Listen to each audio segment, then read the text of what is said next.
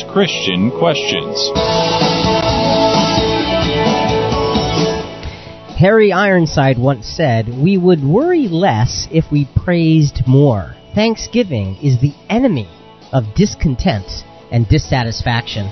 Good morning, everyone, and welcome to Christian Questions Talk Radio with a Purpose with Jonathan and Rick. This isn't your typical Christian commentary. We love talking with our audience, and we promise to never talk at you like so many talk shows do today. This is a conversation about biblical topics as we look at them from a different perspective. And Rick, that perspective is based on godly principles, family values, honest dialogue, all in a politically free zone.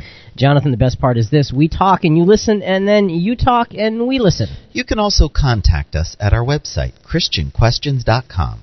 I'm Rick. And I'm Jonathan. And folks, we are glad that you have chosen to spend some time with us on this fine Sunday morning. And Jonathan, what's the topic for today? Well, Rick, our question is Is your life a thankful life? And our theme text is found in Psalms 118, verse 24. This is the day which the Lord has made. Let us rejoice and be glad in it. And Jonathan, we are theming our program today based on the fact that Thursday was Thanksgiving. Yes, it was. And we have lots to be thankful for. And one of the things we have to be thankful for today is we have a new affiliate, WIXC 1060 AM in Orlando, Florida. Welcome, folks. We love having you aboard with us yes. this Sunday morning. It's great having you. Se- 7 to 8 in Orlando. We're actually on 7 to 9 in some other areas. And if you want to catch the second hour, you go to click the Listen Live button at ChristianQuestions.com. WIXC 1060 AM, Orlando, Florida. Welcome to our program. We're talking about the Thanksgiving holiday. It is a most misunderstood and misapplied American tradition. Now you go, what? we all love the day off, the gathering of family and friends, the abundant food, and the design of the day for leisure. But what was it originally? What was the reason for the original feast back in 1621, and what was the intention of the United States government in maintaining the November celebration? Folks, stay with us as we look into some history, some scriptures, some music, and even some humor as we focus on Thanksgiving. Is it just a holiday, or is it a way of life? A way of life. And I think, Hmm. Jonathan, that needs to be the underlying theme this morning. Thanksgiving. It's a way of life, turkey.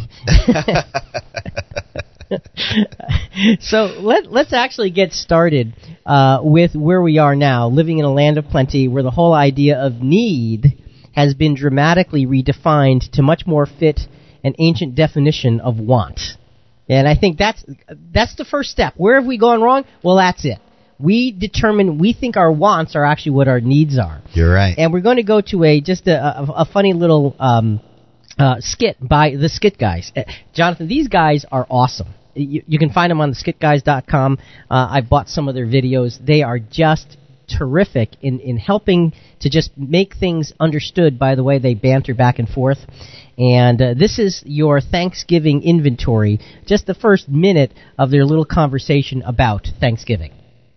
Have you ever stopped to take an inventory of your blessings? You know, the things you should be thankful for? Oh yeah, like Eskimo pies. I'm so thankful for them. I mean, they're ice cream and cookie put together. I thank you, Eskimo pie people. That's not what I'm really getting at.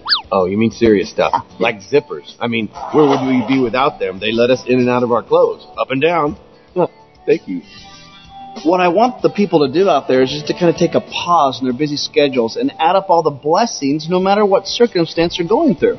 Oh, circumstances. Yeah. Yeah, like the other day, my zipper was stuck. I couldn't get out. I was freaking out, right? You know? And then I thought, what if I was a spaceman? What do spacemen do when their zipper gets stuck? And then I was thankful I wasn't a spaceman. The lights are flashing, the gate is down, but the train ain't coming, huh? Yes! No, no, no. I don't. I don't know. I didn't have trains when I was a kid. I was more of a monkey bar guy, and I, I love monkey bars. I'm thankful for them. Thank you, monkey bar people. Alrighty then. well, and, and what it does is it, puts it in perspective how you know when we talk about thankfulness, what do we go to? Eskimo pies and monkey bars.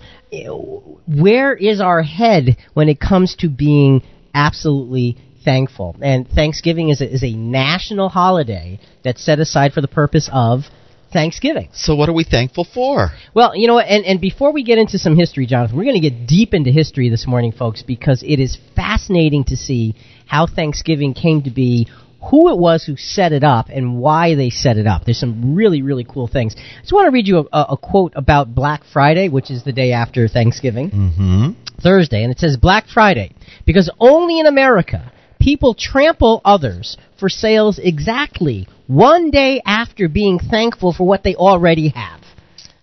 Wow.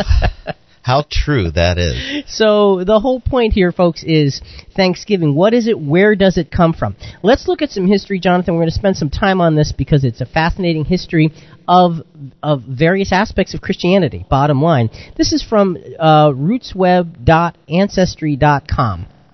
And we'll have these notes uh, in full in uh, uh, the CQ Rewind, the full edition. So you can sign up for that at ChristianQuestions.com, CQ Rewind, the full edition. So, Jonathan, let's get started. We're going to take some excerpts from this particular article. The Pilgrim's story is an adventure that has become the best known part of the American Dutch heritage. The Pilgrims, fleeing from religious persecution in England, found refuge in Leiden in the Netherlands before they immigrated in 1620 on the Mayflower to America, where they established Plymouth Colony, the first sustained English settlement in New England. The stirring story of their migration, their years of exile in Holland, and the early years of their colony is told by Governor William Bradford in his Memoirs of Plymouth Plantation, which many consider the first monument of American literature. The well known Mayflower Compact, drawn up by the Pilgrims on board ship to serve as the basis of their future legal and social organization, is an early example of a social contract. It was heralded by John Quincy Adams as a forerunner of ideas developed in the Constitution of the United States of America. So what you have is a little bit of history that we're going to begin to to expand on and develop. These pilgrims, and everybody knows the pilgrims came to America. Right? And they landed at Plymouth Rock. Everybody knows that. Mm-hmm. And here's the thing, though: these pilgrims were were uh, religious separatists. They actually fled to the Netherlands, um, and from the Netherlands ended up co- going back to Britain to get the ships to come to America and all that. But th- what they were doing is they were in search of religious freedom. Now, this is in the late 1500s that you have uh, a, a, a lot of religious upheaval going on. And we're going to develop that as we go through the, the next couple of paragraphs of this reading. Let's go to the next one. The Pilgrims were Calvinists, dissenters from the state church of England, the Anglican Church, known as separatists. They withdrew from the church which they believed was ta- tainted by continuation of tradition but non biblical ceremonies. In this, the Pilgrims differed from other Calvinists who remained in the Church of England to purify it, who were known as Puritans. The idea of separation from the state church was launched in England by Reverend Robert Browne of Corpus Christi College, Cambridge. Later, separatists were called Brownists by their opponents, as seen in Leiden's refusal to extradite the Pilgrims past John Robertson in 1609. Okay, so what happens is these pilgrims were actually Calvinist dissenters. They were dissenters from the state church, which was the Church of England, known as the Anglican Church. They were separatists because they believed that the Church of England was was was was was carrying forward traditions that were not biblical. Okay. And they were saying, well, hey, look, we shouldn't be doing all these other things. And look, folks, I don't know what denomination you are while you're listening. We're going to be talking about a lot of different branches of Christianity, and we're, we're just going to try to, to establish it factually. And say, Right. okay, here, here's what these believe, and here, here's, here's where the problems rose, and here's what was going on in history at the same time. And we, we just want to paint a picture of how did we get to pilgrims and eating turkey on the fourth Sunday of November? How did we get there? Okay, what was it? What were the ingredients that brought us there? So you have these separatists that withdrew because they wanted to be separate. You had other Calvinist dissenters that decided to stay within the Church of England to try to purify it from within. Puritans. Right, and so when you hear that phrase Puritans, you know that that's where it comes from, versus those who, who said, no, we can't do this, we need to walk away and do something different. So, you know, when you, you can, we can start a debate as to, well, who was right, that's not the issue. The issue was it was a clamoring for the the the right to worship God the way they thought they should, according to the way they understood Scripture to to guide them.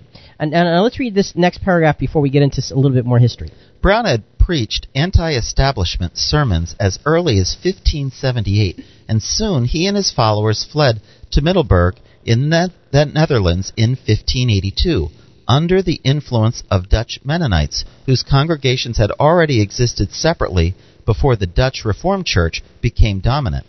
Browne published two tracts arguing for separation and for congregations with freely uh, entered mutual covenants allowing all members to select the pastors and lay leaders democratically in 1593. Reverend John Penry, a friend of William Brewster's, was executed for publishing anti Anglican pamphlets. Separatists who refused to conform with the state church were threatened with banishment, while at the same time leaving the country peacefully was prohibited. So you have some executions happening by the the church, the state church, because there were these these these things being published saying, "Hey, look, you know, you should be able to do things a different way." Elect your pastors from within the congregation. And, and there's something about having a state church uh, that takes Christianity out of where it really needs to be. You know, I, I told you I was going to take sides, but you know yeah. that that's going way too far. Con- too much control. Right, because that's not what Christianity is about. Especially when you're when you're saying, okay, you're prohibited to leave, and if you if you if you cross us, you can be executed. Th- th- th- yeah. That is as as as opposite from the, the the principles of Christianity as you can get. Absolutely. So you had a big, major, major issue going on here. At the same time, Jonathan, what also was happening was this was the time when the King James version of the Bible was was being worked on. Now, the Church of England was behind that, right, that right? Absolutely. There okay. were 47 translators working on it. It was published in 1611. So at this very time is when that big movement is happening to, to expand Christianity in that way. Let's go to, that's our history for this, this segment. Let's go to a, a soundbite uh, from Johnny Cash. This is I Thank You, and it's a story, and it helps to put the idea of Thanksgiving in perspective. On Thanksgiving Day, a family sat down to have their meal. There was very little on the table, a few things from the field. No turkey, fancy dressing, some bread and a little beans. For the crops had been a failure, and the times were pretty lean The father bowed his head. It was their habit to say grace. And a calmness came over his lined and wrinkled face. Dear Lord, he said, we thank you, for the sun was warm today. And we thank you for the singing of the birds and the laughing of the children as they play. And thank you for that neighbor of mine that fixed my plow. And Thank you for that old plow horse. We sure could use a cow. So it gives you a sense of a whole different brand of thankfulness. And the, the idea behind that, Jonathan, is when things aren't going well, there is this great thankfulness. Yes. And that helps us to understand really the core value of what Thanksgiving really is. And that showed the difference between the needs and the wants yeah, that you were talking about earlier. Absolutely. So let's put the concept of Thanksgiving in perspective with of the other most important things in life. And folks, listen, if you have a thought, we'd love to hear from you in terms of your own thankfulness.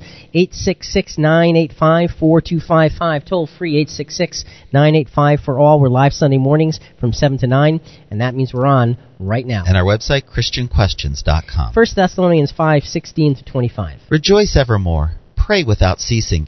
In everything give thanks. For this is the will of God in Christ Jesus concerning you. Quench not the Spirit. Despise not prophesying. Prove all things. Hold fast that which is good. Abstain from all appearance of evil. That puts Thanksgiving in perspective. And the very God of peace sanctify you wholly. And I pray, God, your whole spirit and soul and body be preserved blameless until the coming of our Lord Jesus Christ. Faithful is he that called you, who also will do it. Brethren, pray for us. So when we put Thanksgiving in perspective, we can reap the priceless benefits of faith and sanctification. This is Christian Questions. I'm Jonathan here with Rick. Our subject this morning is your life a thankful life? Coming up, the Mayflower and the Speedwell. Were there two ships? Really?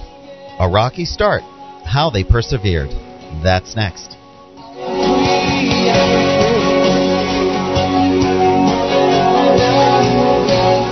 You're listening to Christian Questions.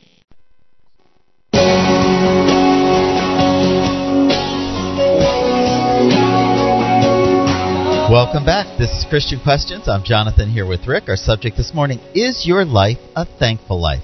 To be a part of our program, call toll free 866 985 4255. That's 866 985 4 all. We're live Sunday mornings from 7 to 9. That means we're on right now. And our website, ChristianQuestions.com. And Jonathan, once again, we want to welcome in our new audience at WIXC 1060 AM in Orlando, Florida. Folks, we are glad that you are joining us. We'd love to hear from you, particularly about what you might be thankful for at this time of Thanksgiving. And again, our number is 866 985 55. Jonathan, let's continue with our Thanksgiving theme before we get back to history, which I think is utterly fascinating. Let's take a look at Psalm 86. We're going to go through Psalm 86, 1 through 12 in this segment, uh, a few verses at a time, because Thanksgiving to God begins with our acknowledgement of His greatness and our tininess. I don't think that's a word, but I just made it up. Incline your ear, O Lord, and answer me, for I am afflicted and needy. Preserve my soul, for I am a godly man. O you, my God, save your servant who trusts in you. Be gracious to me, O Lord, for to you I cry all day long. Make glad the soul of your servant, for to you, O Lord, I lift up my soul. So there's a definite sense of having a lack, and God fills that lack. Absolutely. And that's where thankfulness really, really can begin. I mean, true, deep thankfulness to God begins with the fact that we can't, He can. That's it. Humility is so important. Right? Humility is the basis for real, true thankfulness. As a matter of fact, you know, if you don't have humility, I don't know that you can even be thankful in any in any circumstance. Uh, that's a good point. That's kind of an interesting thing. I'll have to think about that a little bit more. But I think that without humility, thankfulness is not even possible. True thankfulness. I mean, you can you can speak the words, but do you mean the words? You know, you can Good, you good. you can you can eat turkey for Thanksgiving, or you can lead, lead a thankful life. Now you can do both, but the, the trick is how do we get it so we lead a thankful life? Let's continue with a little bit more history, Jonathan. This uh, we're going to do some reading from pilgrimhall.org, another website that's got some basic history on the voyage of the Mayflower and the Speedwell. Now everybody knows about the Mayflower. That's right. What is this about the Speedwell? The Leiden separatists bought a small ship, the Speedwell, in Holland. They embarked for Delfshaven on July 22, 1620. They sailed to Southampton, England, to meet the Mayflower, which had been chartered by their English investors there. Other separatists and additional colonists joined them. All right, so you have the Speedwell starts out in Holland, and folks bet you didn't know that. On August 15th, the Mayflower and Speed, uh, Speedwell set sail for America. The Speedwell leaked so badly that both ships turned back to England, putting in first at Dartmouth and then at Plymouth. Finally, on September 16th, 1620, the Mayflower set sail alone for America. So the Speedwell, there were supposed to be two ships. It, it was a leaky vessel. it was it was a leaky vessel that caused. So what you had then is you had everybody cram into one ship that was Oh, supposed to be on oh, two. man. So that's the first great hardship, even before they start out. and the Mayflower was a sizable cargo ship, around a hundred feet in length. She had served many years in the wine trade with a crowding of a 102 passengers plus crew. Each family was allotted very little space. That's amazing. Oh, that is. 102 passengers plus crew, and that's twice as many passengers. You got to think as should have been on there. Oh, that's tough. All right, why don't you finish that reading up? The 66 day voyage was frequently stormy. At one point, a main beam cracked and had to be replaced using a large iron screw.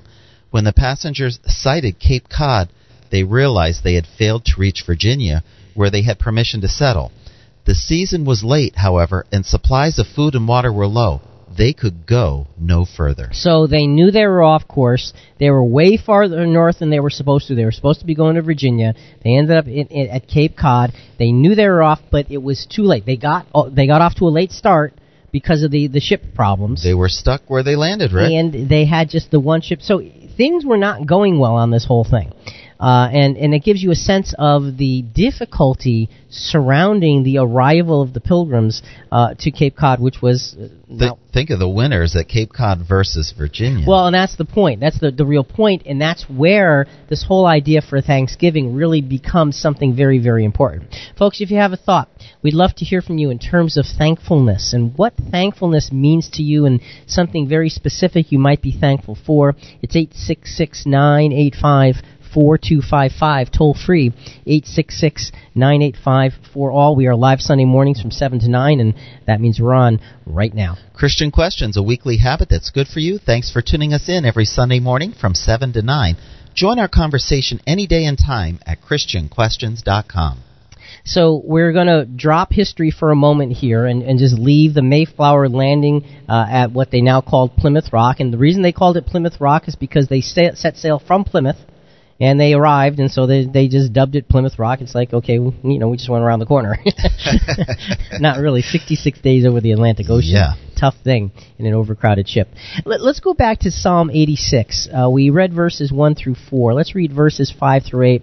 And remember, Thanksgiving begins with our acknowledgement of God's greatness and our tininess and it continues. Once we have that, once we acknowledge how small and insignificant we are, then Thanksgiving will continue in faith and praise. For you, Lord, are good and ready to forgive and abundant in loving kindness to all who call upon you. Give ear, O Lord, to my prayer, and give heed to the voice of my supplications. In the day of my trouble I shall call upon you, for you will answer me. There is no one like you among the gods.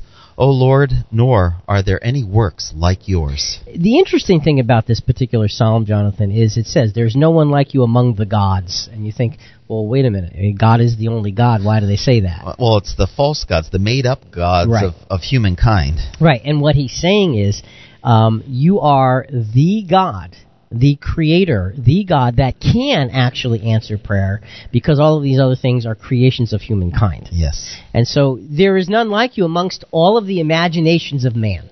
That's a great way of putting it. And, and, and that's where our praise and thanksgiving to God really ought to get into high gear when we realize that truth and say, okay, let's focus on that. I mean, we have to have Thanksgiving something that we plan on that becomes intentional in our thinking. Let's go to another soundbite. This is from dickrauscher.com, and this is actually about intentional gratitude. This is some of the science of gratitude, and this is really fascinating.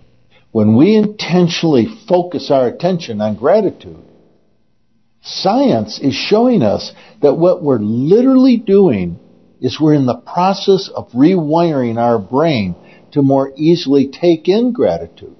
In other words, the more we see gratitude, the more we pay attention to the happy things and the things that we're grateful for, the more our brain actually begins to see it, to look for it. In other words, it becomes more velcro-y, if you will. See, I could say our tininess, and he can say more Velcro-y. Why not? but it's interesting because he says that when you intentionally focus on gratitude, it begins a process of actually re- rewiring the way your brain thinks. that is cool. And, and, and that shows you that gratitude oftentimes is not natural. But it is contagious. Right. And it can be learned. Gratitude Yes. can be learned and become part of you. It can become natural if you train yourself to be gratitude oriented. So I think, you know, we're looking at some history, looking at some scripture, and now we're looking at some science because the whole point is live a life of gratitude and thankfulness. And again, folks, our number is 866-985-4255. Toll free, 866-985-4all. We're live Sunday mornings from 7 to 9, and that means we're on right now. And CQ Rewind, the full edition, uh, would be a great thing to sign up for for this program at ChristianQuestions.com. It's a PDF uh, uh, attachment. You're going to get an email. You sign up for it. You get an email each week, and it summarizes the program. Gives you all of the quotes, all It'll of the history. out all this history. It's amazing. give you graphics. Uh, the rewind from last week, Jonathan, was so cool. It's unbelievable. So you just and if you sign up now, you can get all of the previous rewinds, so you can take a look. And how much is it, Rick? It's free. It's a free service, Jonathan. We do it as a free service because freely we have received, freely give. That's the way we want it to be. Let's go back. So, CQ Rewind, the full edition at ChristianQuestions.com. Pilgrims, the Pilgrim's safe arrival at Cape Cod aboard the Mayflower, and this is the challenge, folks, because this was written in Old English spelling. So to read it, just to read it is a problem. But we're gonna we're gonna plow through this. Being thus arrived in a good harbor and brought safe to land, they fell upon their knees and blessed ye God of heaven, who had brought them over ye vast and furious ocean, and delivered them for all ye perils and miseries thereof, again to set their feet on ye firm and stable earth, their proper element. So, and this is written by William Bradford, uh, who was the governor of the Plymouth plantation. Um, we'll continue. We'll skip a little bit. But here I cannot but stay and make a pause and stand half amazed at this poor people's present condition. And so I think will the reader too, when he considered ye the same. Being thus past ye vast ocean and a sea of troubles before in their preparation, as may be remembered by it which went before. They had now no friends to welcome them, nor inns to entertain or refresh their weather beaten bodies, no houses or much less towns to repair to, to seek for succor. Eh, basically, he's saying they arrive, the, the conditions are bad, and they've got no place to go. And literally, that's the case. Yes. They had no place to go. What could not sustain them but ye Spirit of God and His grace? May not and ought not the children of these fathers rightly say, Our fathers were Englishmen, which came over this great ocean, and were ready to perish in this wilderness. But they cried unto ye, Lord, and he heard their voice, and looked on their adversity. And again, written by R- William Bradford of the Plan- Plymouth Plantation. And you can see the godliness in the people. You really could. They cried unto the Lord, and he says, and the Lord heard their cry. They were focused on gratitude because, Jonathan, they were fleeing for the right to be able to worship God freely Yes. without s- some church dictating how they had to do it. And this is where they ended up, and yet they cried unto the Lord, and God heard their cry. They were in great adversity. Let's go back to the um, to the uh, uh, dickrusher.com a little bit more on the science of gratitude before we go back to the psalm. And again, folks, we're focusing on Thanksgiving and gratitude and how to live a life of thankfulness. And one of the ways we can do it is not only to look at scriptures, but we look at history and understand where Thanksgiving came from. Because of the way our brain is hardwired, we pay attention and we take in the bad almost immediately. But we need an estimated 20 to 30 times as long to take in and digest, in other words, to breathe in the good. And that's, of course, assuming we even see it. So when you first begin working with gratitude, you have to slow down. You have to breathe it in. You have to let it get into your, into your consciousness. The more time you can take to breathe that in and really pay attention to it, the more that you're going to be rewiring your brain. That's fascinating. That is. Yeah, and, and it's so true in all aspects of life. When somebody says something bad to you, it cuts right to you. It does. But when somebody says something good to you, you got to hear about 17 or 20 or 25 or 40 of those before it, it starts to sink in. And and and same thing with gratitude. Gratitude is not natural. We'll take in the bad, but we have to hear it 20 to 30 times more. Therefore, we have to repeat it to ourselves. And rewire our brains. Right. So we have to force the issue of gratitude into a place of habit in our minds. And the only way to force it in is to focus on it. And the only way to focus on it is to intentionally choose gratitude. That's the way to do it. Intentionally choose gratitude. And how do you do that? You decide to be grateful. And the pilgrims were a great example of that. Oh, they were. And, you know, Jonathan, that's one of the reasons why the scriptures teach us to meditate. Because when you meditate upon God, what you're doing is you're taking time away, you're backing away from all of the stuff in your life, and you're just putting God in your mind. And that is a cause for gratitude. So the scriptures actually, without telling us, are teaching us to rewire our brains by meditation and prayer. Excellent. Those are those Excellent. are great tools for gratitude. So let's go back to Psalm 86, uh, 1 through 12. We'll read verses 9 through 12. Gratitude now marvels at the magnitude of God's plan for all, as well as his attention to the one lowly soul that is giving him gratitude. Psalm 86, 9 through 12. All nations whom you have made shall come and worship before you, O Lord, and they shall glorify your name.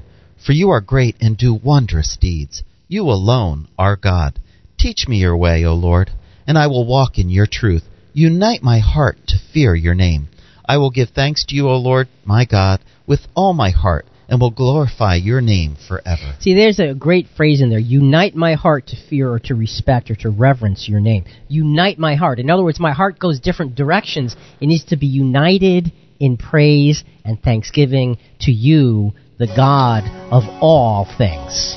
This is Christian Questions. I'm Jonathan here with Rick. Our subject this morning is Your Life a Thankful Life? Coming up, the first governmental Thanksgiving proclamation, the year 1621.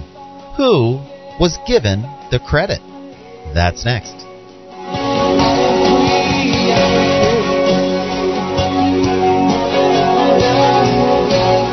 You're listening to Christian Questions.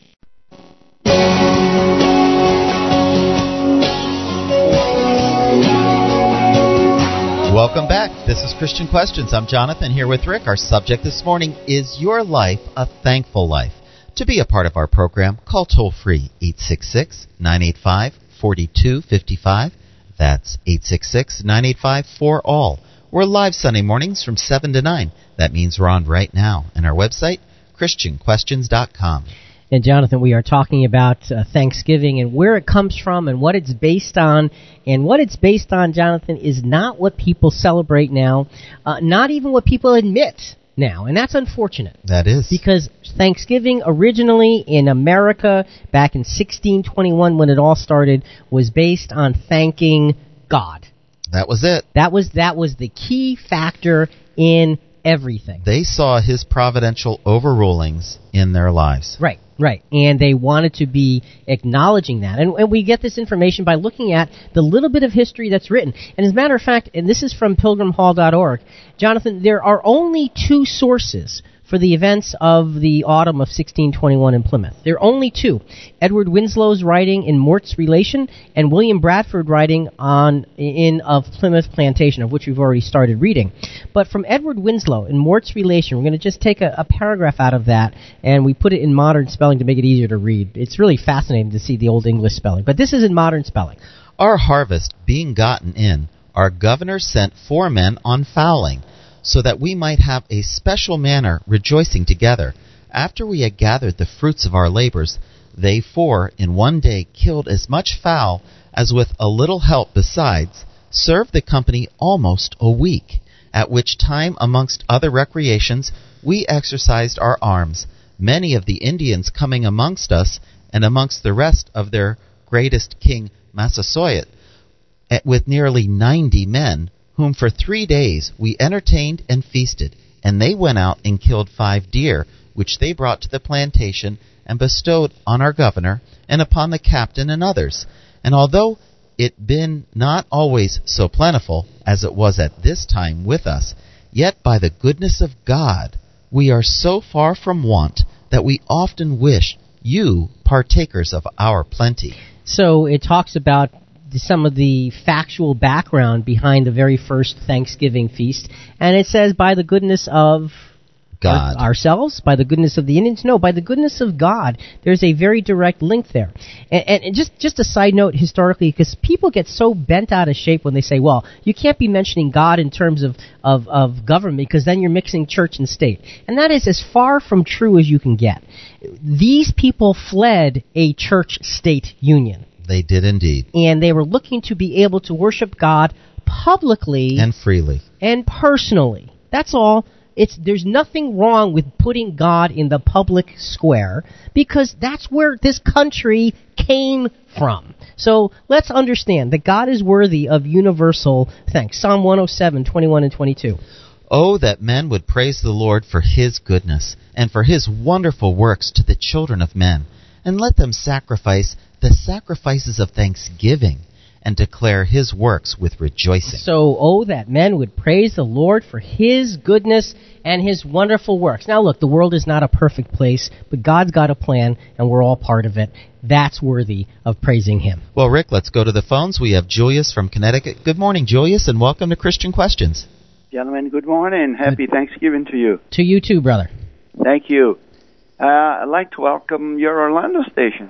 Yes. Yeah, great. You know, uh, last night I was anticipating your topic. As is, my my guess would be that tomorrow they're going to talk about Thanksgiving. Yeah, we're easy to figure out. Pretty, pretty clever thinking, huh? Yeah, yeah, really clever. Uh, yes, uh, I'm thankful for your program and uh, the pioneers that you are talking about. I think we owe them a lot too.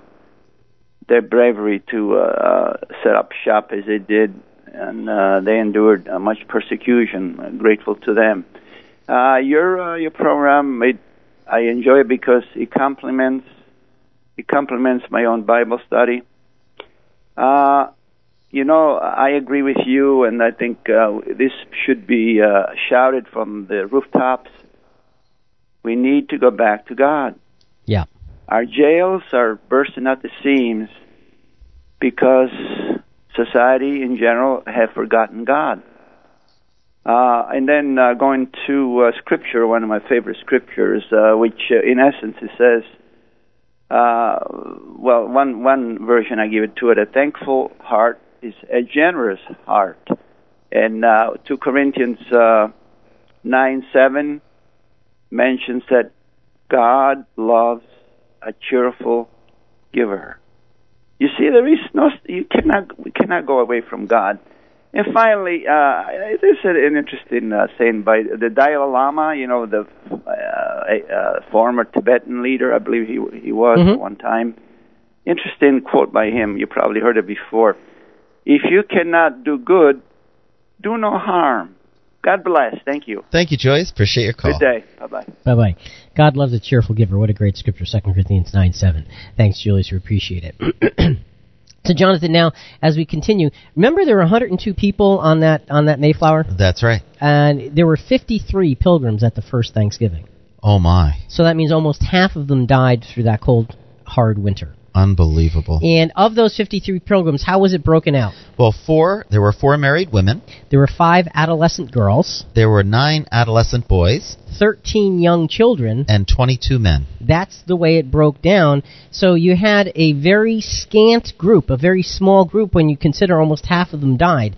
And again, thankfulness is the key. And you think about losing I mean you you're you're crammed into this boat for 66 days and you lose almost half of your your people, How depressing should that be? but how thankful they were. Exactly. And that's Wow. why thankfulness and gratitude to God is so important. Folks, if you have a thought, it's 866-985-4255, toll free 866-985-4all. We are live Sunday mornings from 7 to 9, and that means we're on right now. And we want to hear what you have to say about today's topic. Post your comments on our Facebook page and our blog. Go to ChristianQuestions.com. Jonathan, one of the things about gratitude is we need to realize that God doesn't need our stuff or our lip service. He wants our sincerity. And as we mentioned earlier, sincerity is founded in humility. Psalm 50, 7 to 14. Hear, O my people, and I will speak. O Israel, I will testify against you. I am God, your God. Not for your sacrifices do I rebuke you. Your burnt offerings are continually before me. I will not accept a bull from your house or goats from your folds. For every wild animal of the forest is mine.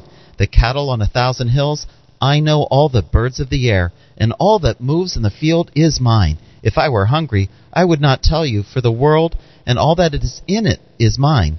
Do I eat the flesh of bulls or drink the blood of goats?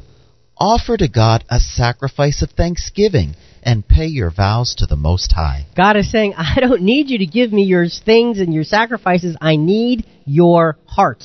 And why does God need our heart? Because that's where we can begin to blossom as individuals. Once we give our heart in gratitude to God, our life changes for the better. It does. So God is saying, I need your heart, not because He needs it, but because we need to give it. Because living a life of gratitude makes life so much easier to bear. And, and Jonathan, in, in that light, we want to go to a song by Laura Story. The song is called Blessings. We're going to just play the first verse at this point. We'll play more of it in the second hour. But uh, this is a song about the difficulties of life and asking the question, what if? What if these difficulties are bringing you to something so much bigger and so much greater than you could ever imagine? So this is song, first verse, Laura Story, Blessings.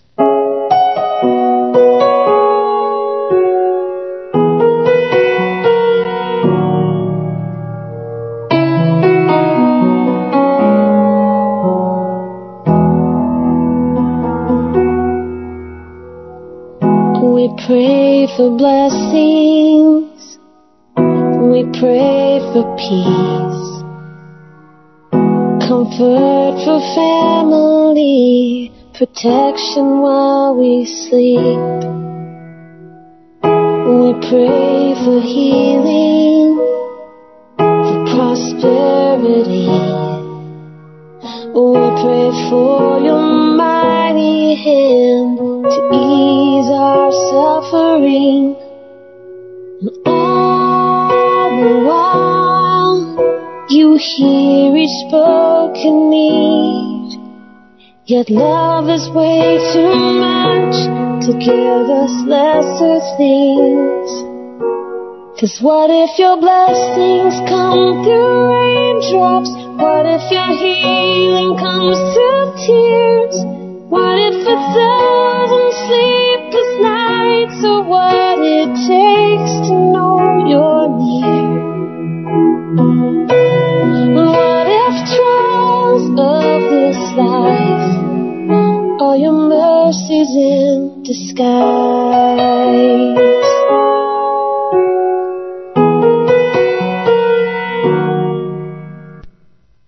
So that gives us a sense. What if the trials of this life are your mercies in disguise?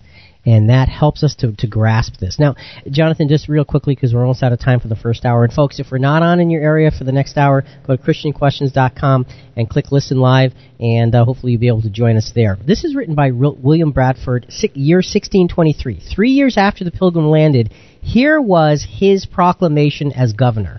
Inasmuch as the Great Father has given us this year of abundant harvest of Indian corn, wheat, peas, beans, squashes, and garden vegetables, and has made the forest to abound with game, and the sea with fish and clams, and inasmuch he has protected us from the ravenous and savages, has spared us from pestilence and disease, has granted us freedom to worship God according to the dictates of our own conscience.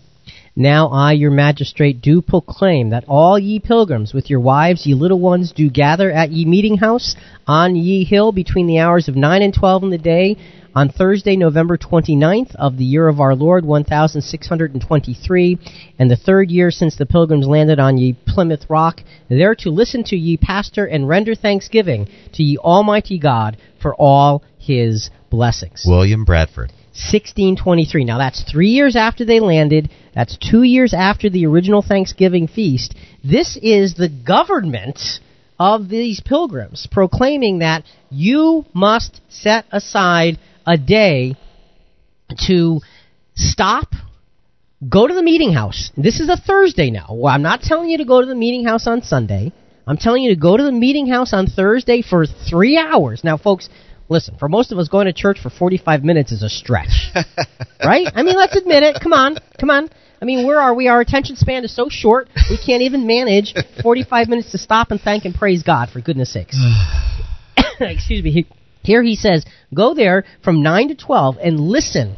So you're, you're listening to your pastor speak to you about gratitude to God. You need, and here's what he's saying we need to stop and we need to focus on God Almighty for the blessings that He's been able to give us. Just three hours, just but do it, you know. and, and and so when you see the sense of Thanksgiving in the um, in in American history, long before American history even really had its beginning, here you have the Pilgrims. And when we think of the Pilgrims and Thanksgiving, and we think of uh, Turkey and the Indians and all of that, we say, what is it about? And the answer is simple. It was about thanking God. That's what this is all about. For Jonathan and Rick and Christian Questions, uh, we'll be back in the second hour. But till then, is your life a thankful life? We'll be back soon. Think about it.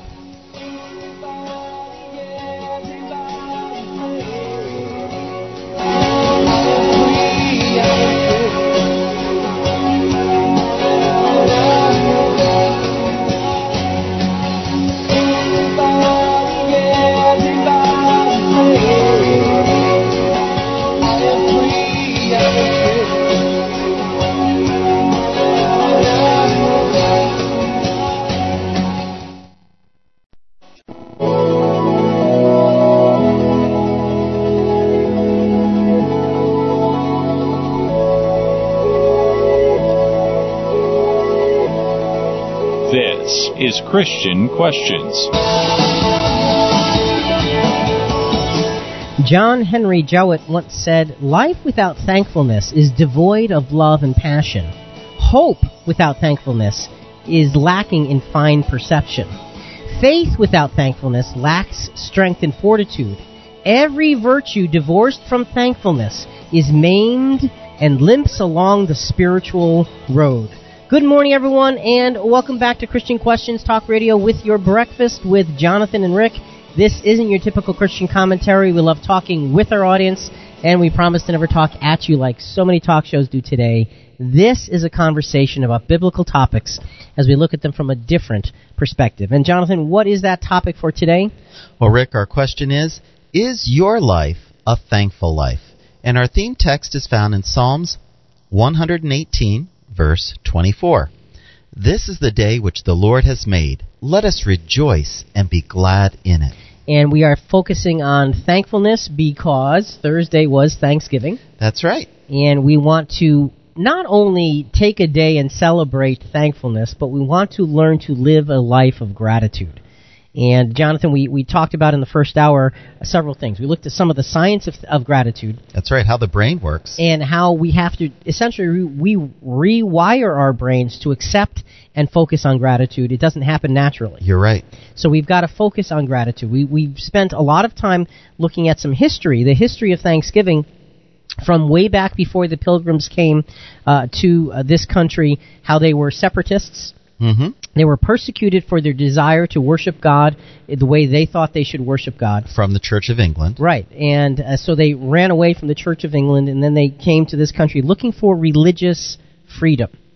And when they got here, they started out with 102 people on the Mayflower in terms of passengers. Only 53 survived the, the first winter. And so that, that Thanksgiving, that first Thanksgiving celebration was to thank God, even in spite of great difficulty and great uh, tragedy. Yes. Three years after they arrived, William Bradford, their governor, issued a proclamation saying on Thursday, November 29th, go to the meeting house and listen to the preacher for three hours. That's right. Give God thanks. Right.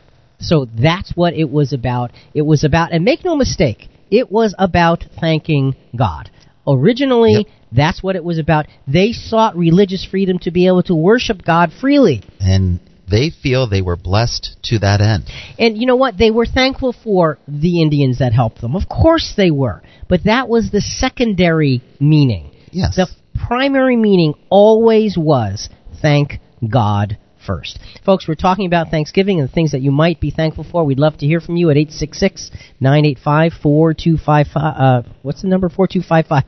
866 985 4255. We're live Sunday mornings from 7 to 9, and, that means we're on right now. And our website is ChristianQuestions.com. Let's go to Psalm 100, verses 1 to 5, and you told me during the break this is your favorite psalm. It is indeed. Then read it with gusto, brother. Make a joyful shout to the Lord, all ye lands. Serve the Lord with gladness. Come before his presence with singing. Know that the Lord, he is God. It is he who has made us, and not we ourselves. That's a point we got to remember. we are his people and the sheep of his pasture. Enter into his gates with thanksgiving, and into his courts with praise. Be thankful to him and bless his name. For the Lord is good, his mercy is everlasting, and his truth endures all generations. So it gives you a sense of, hey, shout it out. Let God know and let those around you know you're thankful to and for God. Uh, Jonathan, let's just go back to a little bit of the, the humorous part of the approach here to Thanksgiving. Um, we're going to go back to the skit guys, going to uh, part of their skit on your Thanksgiving inventory. Now, one of them is trying to focus the other on being thankful for the good things, and the other is just, you know, focused on whoopie pies and monkey bars and all weird stuff. yeah, yeah. Just he's just not getting the point. Take the inventory, and I think you will realize how much God has given you, and that'll make you so thankful. You're right. I, I, I am a blessed man. I have so many golden nuggets. I am blessed. There you go, there you go. I'm going to go right now. He's gonna go take the inventory. What? No, no, no, no. Chicken nuggets. I love chicken nuggets. I, I'm thankful for them. Thank you, chicken nugget people. I'm out of here. so he's golden? but but that so typifies where we are We're, we we love our stuff, and so okay, when we're supposed to be thankful, we should be thankful for our stuff. Yeah, that's nice, but that's not the point. True gratitude and true thankfulness is th- being thankful to God above, who is higher than us, who made us, just like in Psalm 100 that you just read. It gives us a sense of being small and being thankful for the smallness of our humanity and the greatness of God. Puts us in an attitude of gratitude that can carry us through life in a way that is not possible without it. Again, folks, if you have a thought, it's 866 985 4255. Jonathan, let's go to the first Thanksgiving proclamation made by the Continental Congress. Now, this is jumping ahead in time. This is when the United States, this is after 1776. This is actually the year 1777. This is before you even have a president. You have the Continental Congress. And this is what they proclaimed for the newly found country of the United States of America, November 1st, 1777. For as much as it is the indispensable duty of all men to adore the superintending providence of Almighty God, to acknowledge with gratitude their obligation to Him for benefits received, to implore such farther blessings as they stand in need of, and it has pleased Him in His abundant mercy. Not only to continue to us this innumerable bounties of His common providence, but also to smile upon us in the prosecutions of just and necessary war for the defense and the establishment of our unalienable rights and liberties, particularly in that he hath been pleased in so great a measure to prosper the means supported used for the support of our troops and to crown our arms with most signal success. So, so far, Jonathan, it's all about thanking God. I mean, we're talking about a paragraph here. We're not talking about a line. Right. We're talking about a paragraph. We skip down a little bit.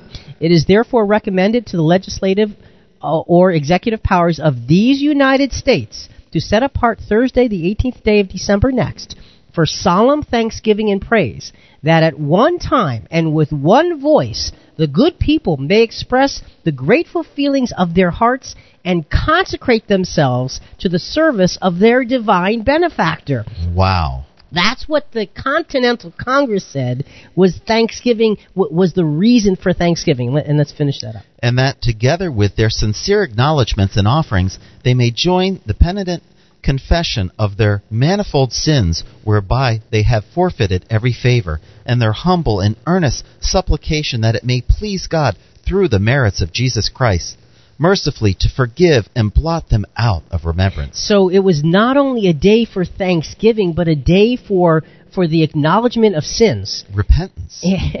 And folks, like it or not, the United States government, the United States government that was built on the on the on the factor on the basis of a separation of church and state. Right. This has nothing to do with tying religion into Because there is no church that is governing the state. Yes, that's it's right. simply people individually believing in God and collectively the merits of Jesus Christ is mentioned here. And the last paragraph states, and it's further recommended that servile labor, such as recreation, as though at other times innocent, may be unbecoming the purpose of this appointment be omitted on so solemn an occasion. So Thanksgiving then, Jonathan, wasn't about football. No, there shouldn't have been any games played. No. It should be recognizing God. It was a day for honoring Him. thankfulness and making sure that we were repentant of our sins.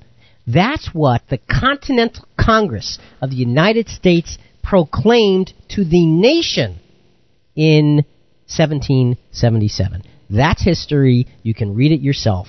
It's simple. That's what Thanksgiving, and that was in line with the original Thanksgiving of 1621. It really was. So, folks, that is the historical reason for Thanksgiving. And let's not get let, let's not put hysterical reasons for Thanksgiving in so we can get what we want and be thankful for what we want. Let's look at the historical reasons and say, here, this is what it's really all about.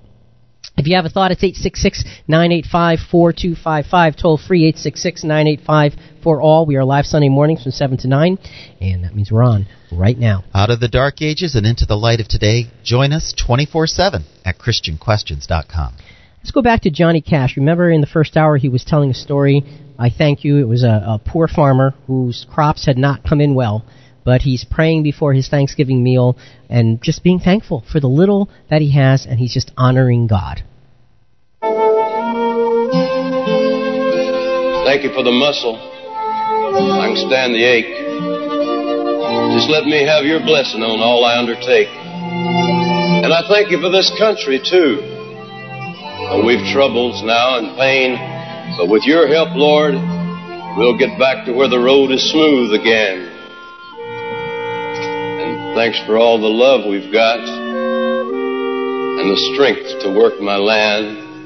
For there's nothing, Lord, that I can't do if you lend a helping hand. Thank you for my good wife, Lord, and the children that I've got. They love me for the things that I am, and they forget the things I'm not. And if somebody's down and out, Lord, and they're praying you would heed, just send them over to see me, Lord. I got more than I need. I love that because it just gives you the sense of this humble farmer being so thankful, and he has pretty much nothing. Yep. But a he- few beans. But he says to God, "But if somebody else is is in a bad way, send them here. I've got more than I need." In other words, I am so thankful. I will share the little that I have because you, Lord, are blessing me. And it's not because I have the big mansion and I have riches. It's because I have you, God Almighty. That, folks, is Thanksgiving. That's what it's about. Make no mistake.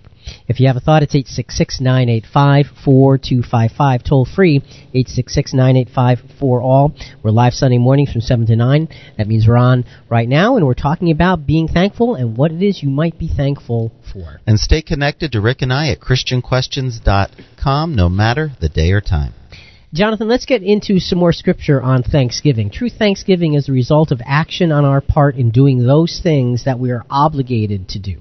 Psalm 116, uh, 12 to 19. What shall I render unto the Lord for all his benefits toward me? Okay, what am I going to do because he's been, given, been so blessed to me? I will take the cup of salvation and call upon the name of the Lord. I will pay my vows unto the Lord now in the presence of all his people. Precious in the sight of the Lord is the death of his saints. O Lord, truly I am thy servant, I am thy servant, and the son of thine handmaiden.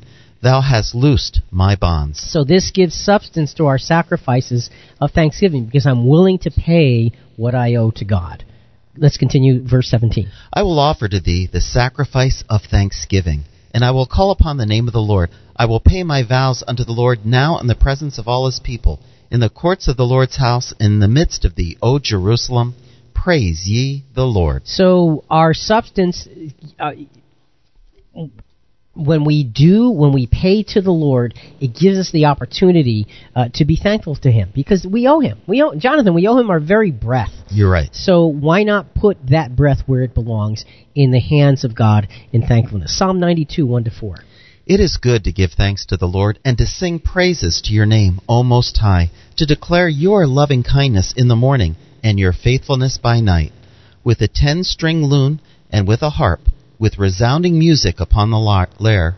For you, O Lord, have made me glad by what you have done. I will sing for joy at the works of your hands. So here it is. It's good to give thanks and to sing praises. Gratitude can be day and night, creatively expre- expressed through instruments. It should be sung out loud. It should be spoken. It should be meditated upon. Folks, if we we have to rewire our minds to live a life of gratitude.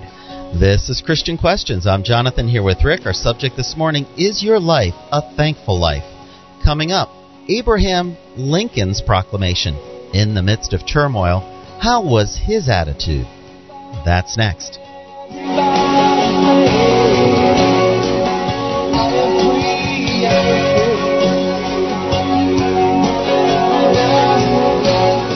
You're listening to Christian Questions.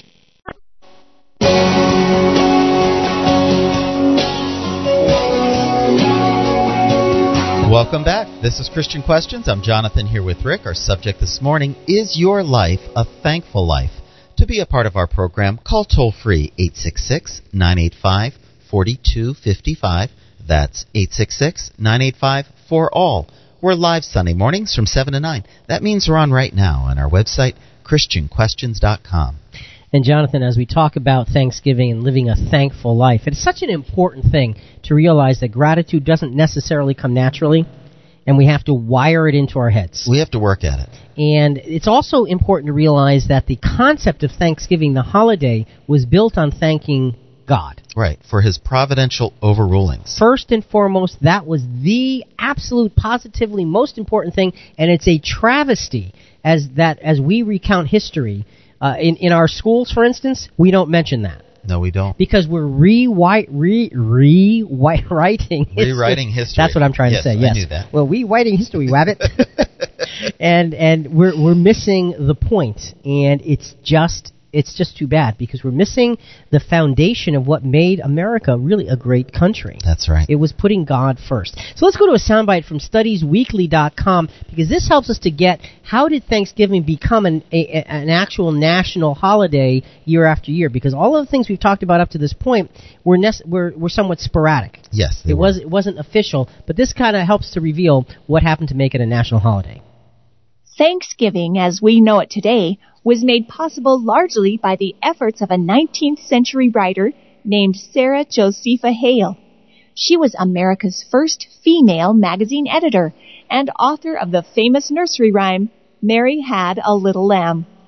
During the Civil War, Hale was convinced that a national Thanksgiving Day would awaken in American hearts the love of home and country, of thankfulness to God, and peace between brethren. She wrote letters to governors and even to President Abraham Lincoln. A few days after receiving her letter, on October 3, 1863, President Lincoln issued a proclamation declaring the last Thursday of November to be Thanksgiving Day. So you have a, a very strong sense, Jonathan, that uh, okay, you have this woman who's who's who's writing letters to presidents saying, "Hey, we should do this, we should do this, we should do this. What a great idea. It was a great idea, and Abraham Lincoln was the one who took up that idea and said, "You know what? This is important for this country." So what we want to do, Jonathan, is go through the. Uh, Thanksgiving proclamation written by Abraham Lincoln. We're not going to read the whole thing. It is lengthy, but we're going to read it in pieces. Again, we're going to skip some parts.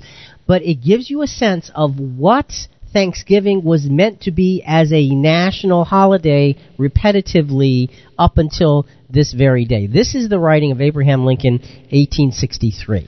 The year that is drawing toward its close has been filled with the blessings of fruitful fields and healthful skies.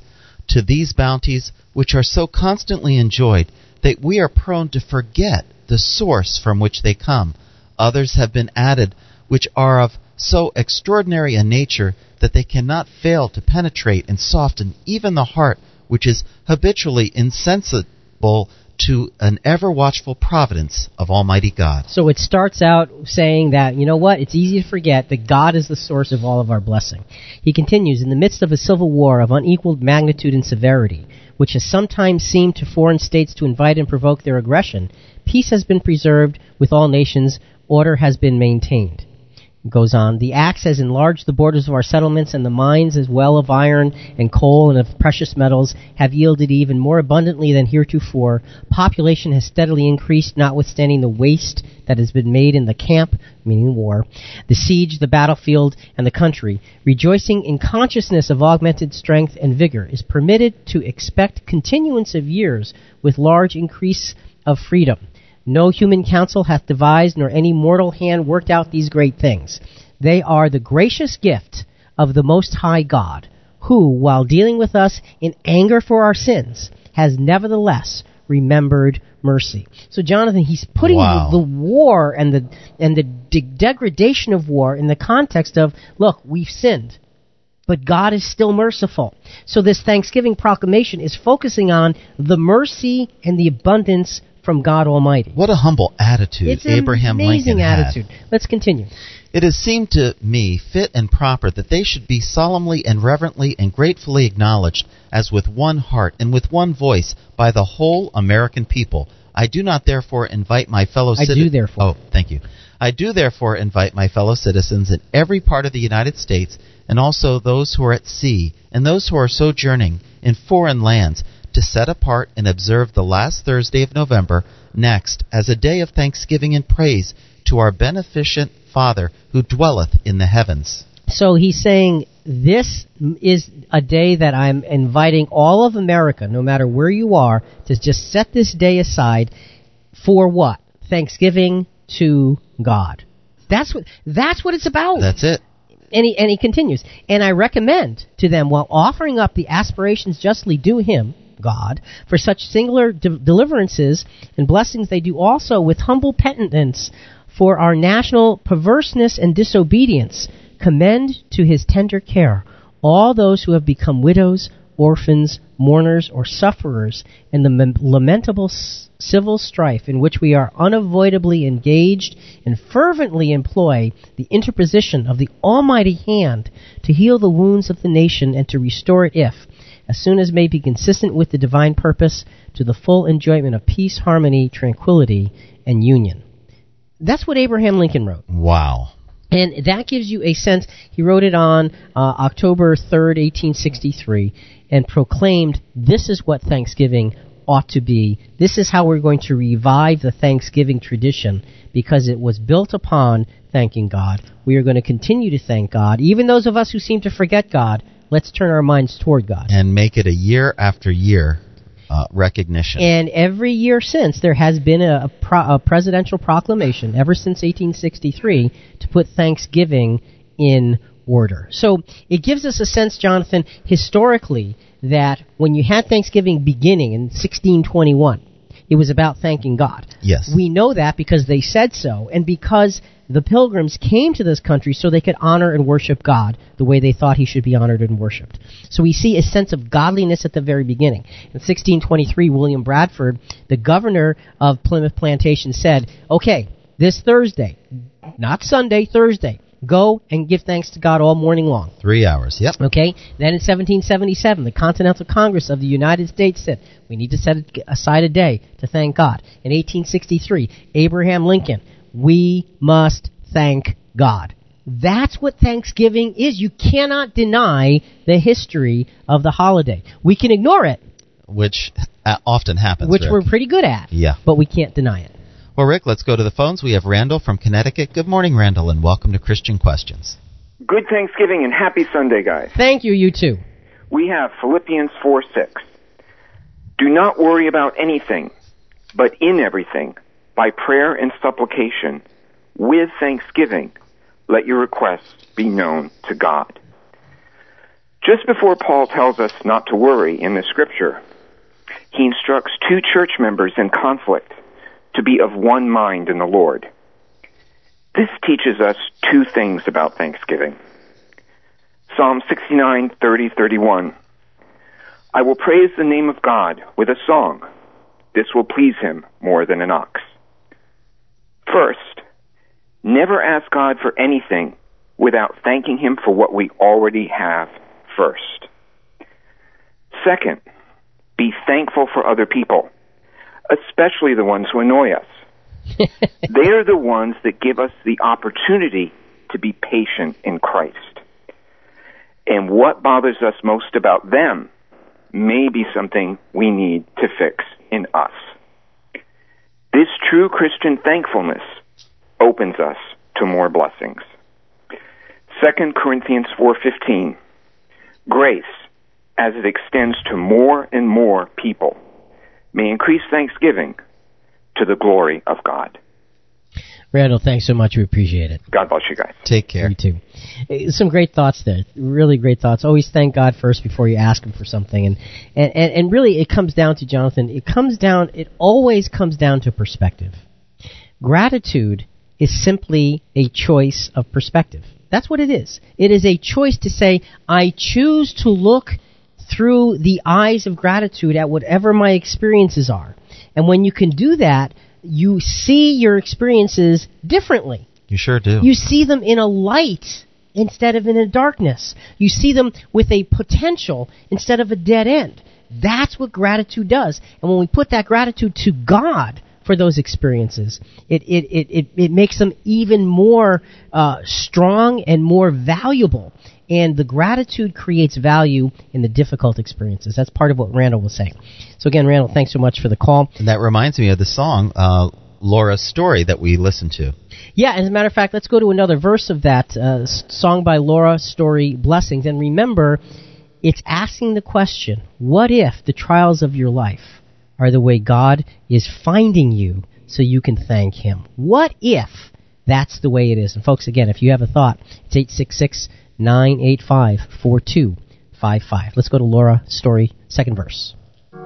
We pray for wisdom, your voice to hear. And we cry in anger when we cannot feel you near. We doubt your goodness, we doubt your love. As if every promise from your word is not enough.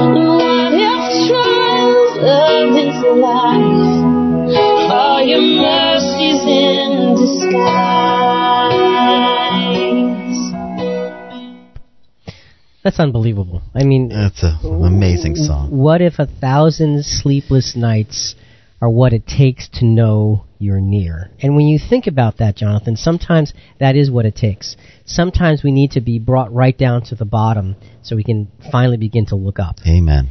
And that's where gratitude comes in. And folks, gratitude is a life changing choice. No matter where you are, no matter what your circumstances, you can choose to live with gratitude. And that's what the holiday of Thanksgiving is supposed to be about. It's supposed to be about choosing to live with gratitude to God. Psalm 116, 12 to 19. What shall I render unto the Lord for all his benefits toward me? I will take the cup of salvation and call upon the name of the Lord. I will pay my vows unto the Lord now in the presence of all his people. So, what shall I render unto the Lord for all his benefits to me? I mean, what do we have to give for all of his benefits toward us? What can we give that could possibly be enough? Nothing. so, i so instead of being able to give something that is, is, is going to be of compensating value, all we can give him is our heart. That's it. And what the, the, the great thing about gratitude is when we give the Lord our heart, that's all he really wants. That is all he really wants. And when we give him our heart, then we can live in gratitude and die in gratitude. Precious in the sight of the Lord is the death of his saints. O Lord, truly I am thy servant. I am thy servant and the son of thine handmaid. Thou hast loosed my bonds. And again, living and dying in the sight of God is part of the plan for now. And that's why he says, precious in the. I love this verse. I, it, it, it sounds morbid in, in some ways. Precious in the sight of the Lord is the death of his saints. Why? Because they lived in humble gratitude and service. And the reward follows. And that's why when you see things through the eyes of gratitude toward God, the, the, the lines between life and death are, don't even matter as much. They don't. Because there's something bigger that we have to, to, to, to live for.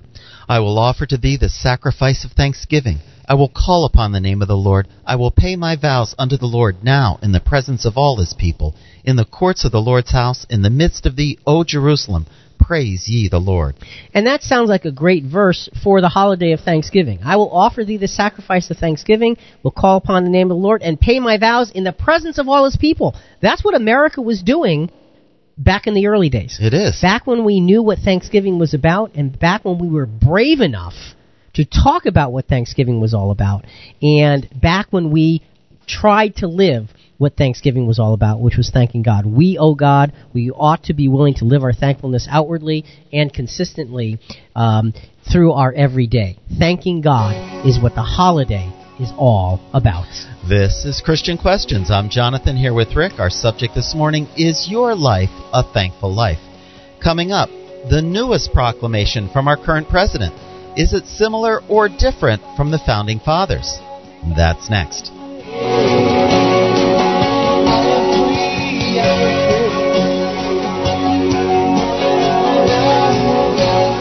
You're listening to Christian Questions.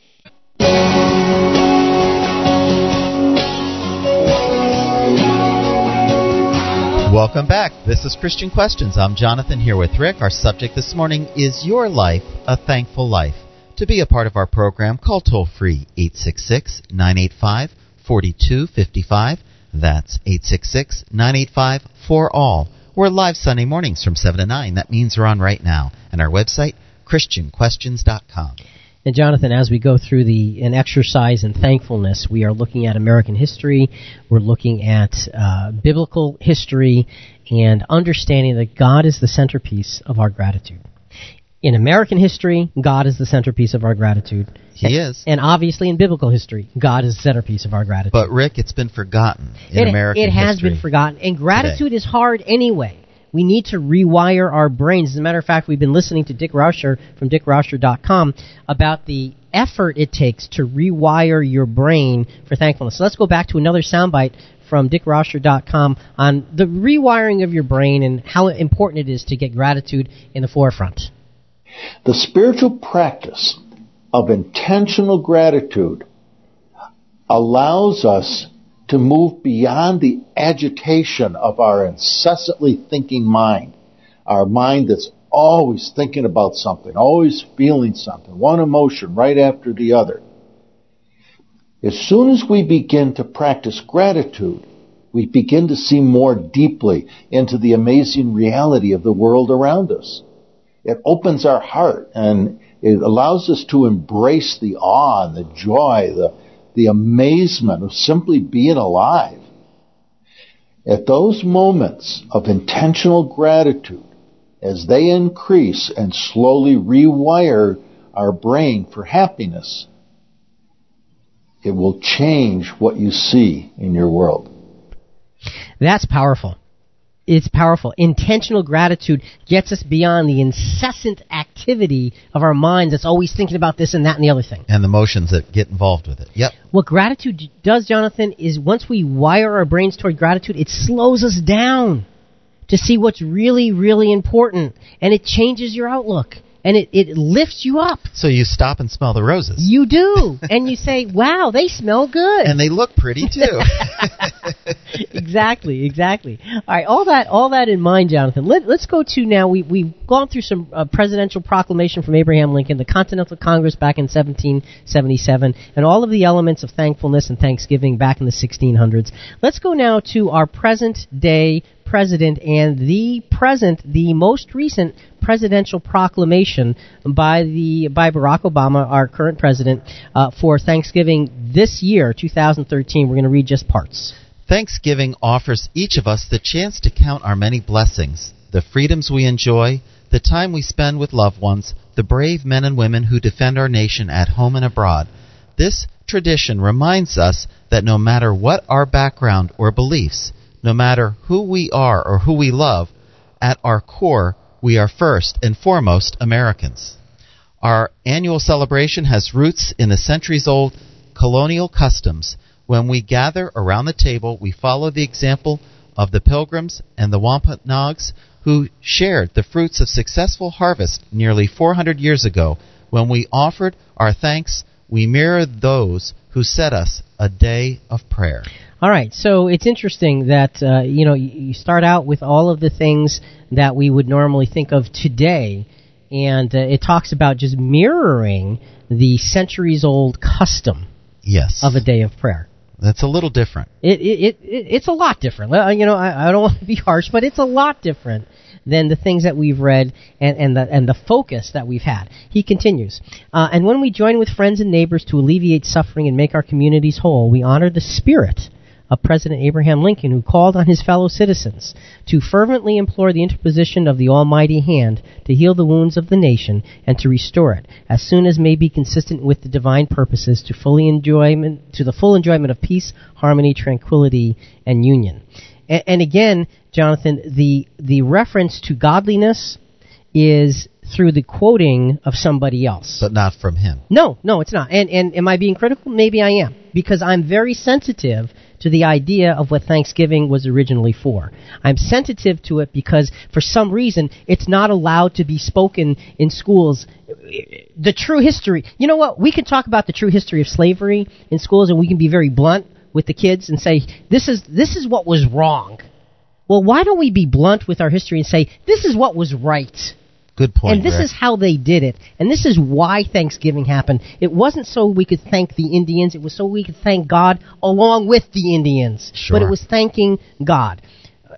Let's finish this up. Uh, Again, we're just reading parts here. This Thanksgiving Day, let us forge deeper connections with our loved ones. Let us extend our gratitude and our compassion, and let us lift each other up and recognize in the oldest spirit of this tradition that we rise or fall as one nation under God. Okay, so you do have a, a, a mention of God there uh, in terms of, uh, you know, the, the Pledge of Allegiance, one nation under God. So that was uh, excerpts from the present day president, the Thanksgiving proclamation. Jonathan, let's quickly go to the phones. All right, we have Keith from Tennessee. Good morning, Keith, and welcome to Christian Questions. Oh, good morning. Uh, early in the program, you quoted John Quincy Adams, the sixth president of the United States. And um, uh, by the way, uh, John F. Fitzgerald Kennedy, uh, who was president and author of Profiles in Courage, devoted a whole chapter to uh, John Quincy Adams in his book Profiles in Courage. My, my dad incidentally knew John Kennedy, but I won't get into that. But uh, anyway, I wanted to quote um, John's father and several other presidents. In fact, the first seven made um, first seven presidents made um, uh, statements extolling Christianity and basically saying it was the foundation of America. But John Adams stated that, quote, uh, the mission of America is to Christianize the world, end quote. And um, James Madison, the fourth president, uh, Adams was the second president, uh, James Madison, the fourth president, about whom I wrote a book, incidentally, which I'll mail you if you want it, uh, stated, quote, we have staked the whole future of American civilization not upon the power of government, far from it. We've staked the future upon the capacity of each and all of us to govern ourselves to the Ten Commandments of God, end quote. And before I leave, let me at least say, uh, thanks to Jesus, death is dying when death dies, time will be no more. And I won't get into Revelation 9, 18, 10, 10, and 18, 4, you know, in Bible codes. But anyway, I could go on and on with these quotes, um, you know. But um, your point is well made, Keith. Your point is well made. Hello? Yes, Keith, I Oh, said. okay, I can barely hear you, but anyway, I'll send you my book, um, and um, uh, you know, if you want any more information about the presence, uh, you know, I um, have written several books about them and so on. All right, Keith, thanks so much. We appreciate it. God bless. Take care. Take care. And, You know, and Keith's point is, is a point well made. You know, the, the, the, the founding fathers of this country had a godliness about them, and there was a Christianity involved in all of this. And folks, look, that's history. Okay, let, let, let's look at it for what it is. If you don't like it, it's okay. It's history. We don't like slavery, but we acknowledge it as history. Right. So let's look at the Christianity. Let's look at the godliness. Let's look at the attempt to put God first and say, wow, that's what was important to those people, and that's how they survived. And that's the truth. They survived because they had this God fearing, God reverencing approach to their lives. They had the attitude of gratitude. And it drove them. And it drove them to fight through all of those difficulties. And that's something we should look back upon and be thankful for. That's all we're saying here. So, Keith, thanks for the call so much. Uh, Jonathan, let's go to the uh, last verse of the song by Laura Story, Blessings. And again, it's asking the question what if your trials are the way we can find God and be thankful?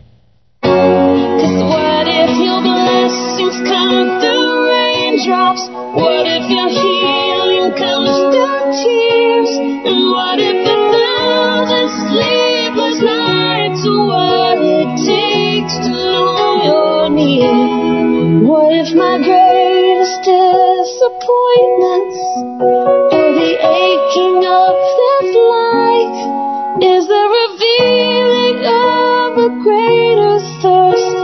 this world can't satisfy? And what if trials of this life, the rain, the storms, the hardest nights, are your mercies in disguise?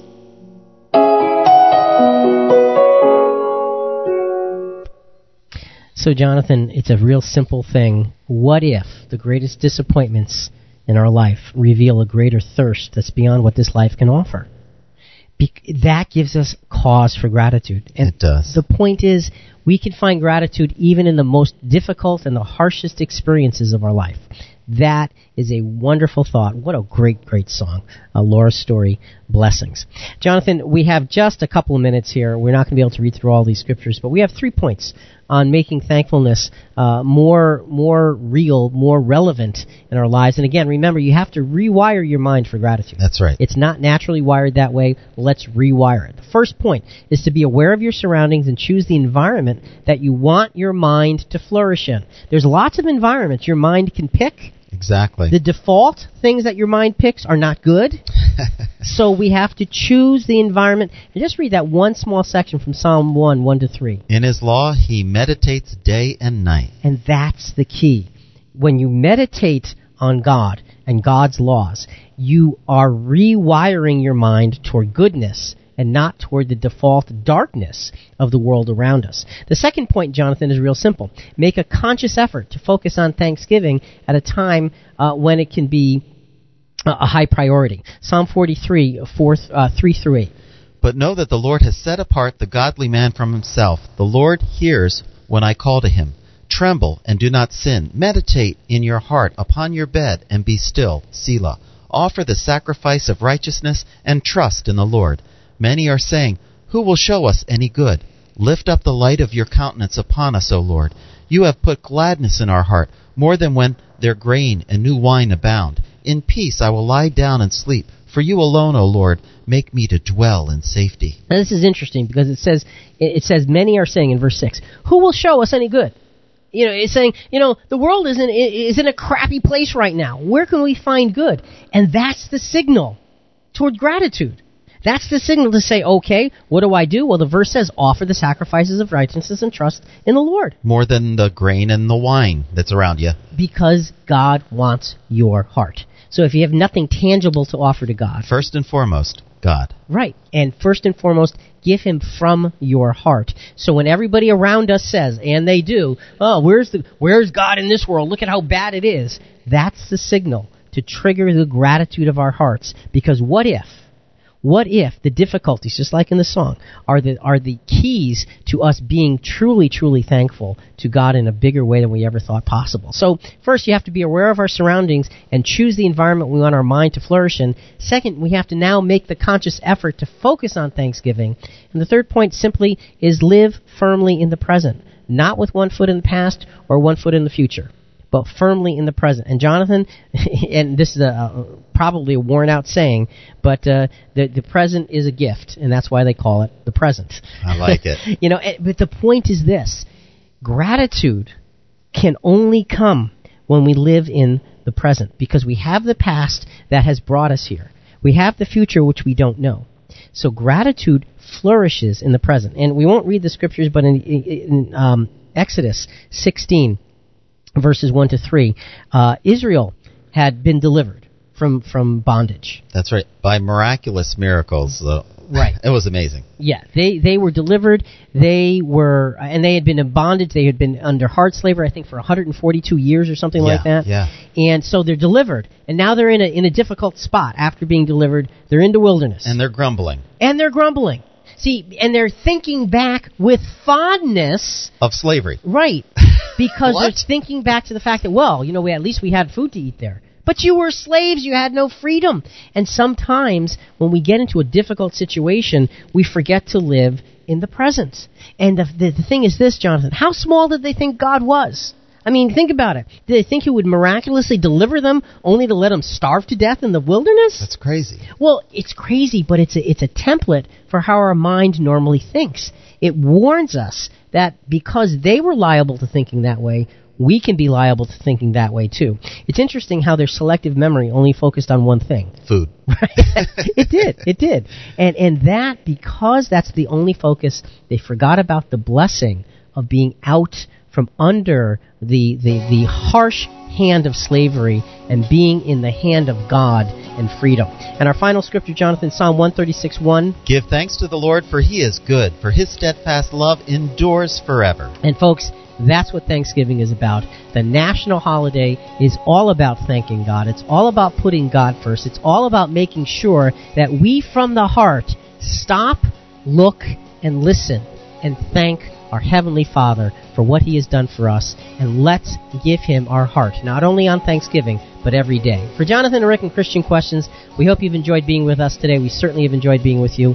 We'll be back again next week with yet another subject. But till then, till next week, is your life a thankful life? We'd love to hear from you on Facebook, by email, however you want. Till then, is your life a thankful life? Think about it.